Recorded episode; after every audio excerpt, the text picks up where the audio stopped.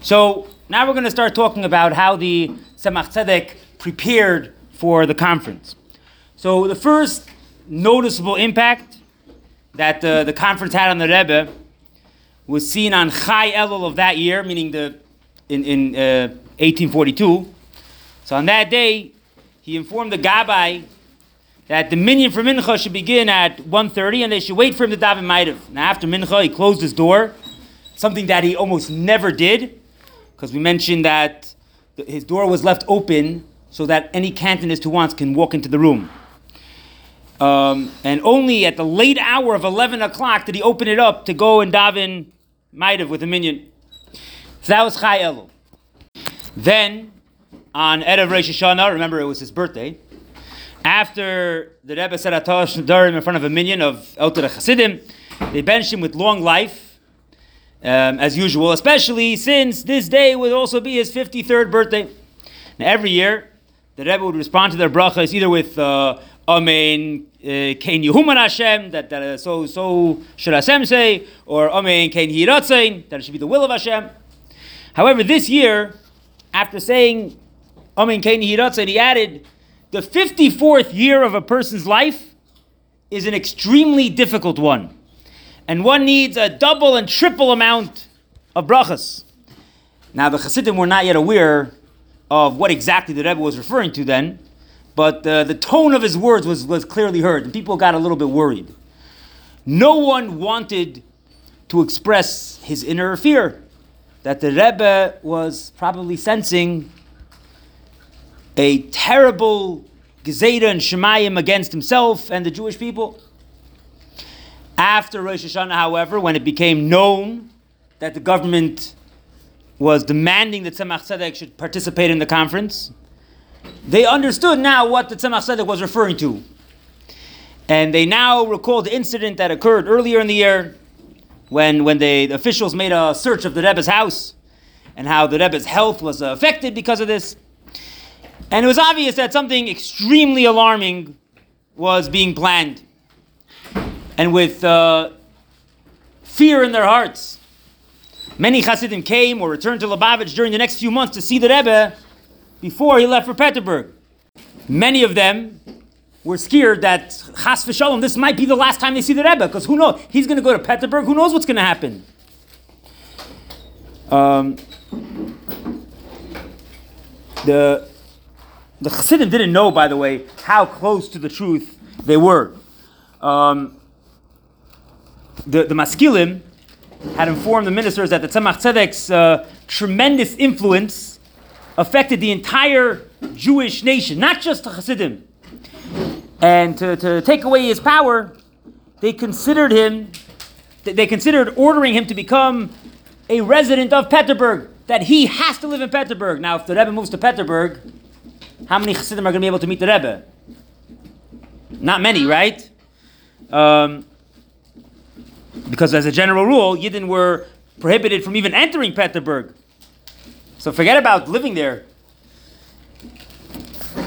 But Baruch Hashem, the plan didn't materialize, um, as we'll see later. It was because of the Cantonists that it didn't happen. Anyways, going weiter the night of Erev Rosh Hashanah, the Tzemach Tzedek gave his Gabbai, Reb Chaim Ber, a pidyon nefesh, a pan, to read at the resting place of his mother, Rebbe Dvor Leah in Liozhna. Right, because his mother was buried in Liozhna, right? So he sent him there with a pan, and the pan read like this: The Yidden of Berlin, who's the Yidden of Berlin? Capital of Germany. I, I, know, I know what Berlin is, but who were the Yidden in Berlin? What did he mean when he said that? The Maskilim, because, because that's where they were, you know, uh, that's where their source was. The, the, the Yidden of Berlin are strengthening their influence. The Gezeda is about to be publicized, and their thoughts are to summon Rabbanim and force them to agree to their plans. Either way, whether I will live or that, that, that, I request of you that you go to your father's Heichel and Shemayim, who's her father? Alter Rebbe, and give my request to him. And he should arouse Hashem's compassion that these gazetas should be nullified. And if I merit they, they should be nullified through my efforts. Then, three days later, Santem Gedalia, his mother's yahrzeit, the Tzemach Tzedek sent the Chaim Ber again. Remember, uh, Liozhna is not too far from Lubavitch. Like you could go back and forth pretty quickly. Um, so he sent them again the same pidyon to read at her grave. Six months later, as he was leaving for Peterburg, he instructed his Rebbetzin, Rebbetzin Chaya Mushka, and his sons to say three kapitlach Tehillim in his room every day. And the only family member who would be accompanying him to Peterburg was the Maharil, Rabbi Huda Leib. The Rebbetzin noticed that he forgot to pack his slippers when he was packing. And this distressed her a lot. Um, now, the, the reason probably she was scared is because he forgot to take his slippers, but he brought his tachrichim with him. It's the, like, what you what a person gets buried in. So he brought his tachrichim, but he didn't bring his slippers. Like, what is that supposed to mean? Obviously, he's expecting something serious to happen. And the Tzemach Tzedek said to her, "We're facing such a danger. Where only Hashem knows how we're going to return from Peterburg, either alive or chas v'sholem, right? And you're worried about slippers? That's what he tells his wife. And hearing this, uh, she became very anxious and she started to cry because it could be until that point she didn't realize how bad the situation was. And the Maharil, the, the, the Maharil, the son, asked, he says, Tati, why are you saying this to mommy and causing her so much pain? And the Rebbe replied, I want her to know how severe the situation is, and I want her to cry. Because she is the daughter of a true Talmud Chacham. Who's her father?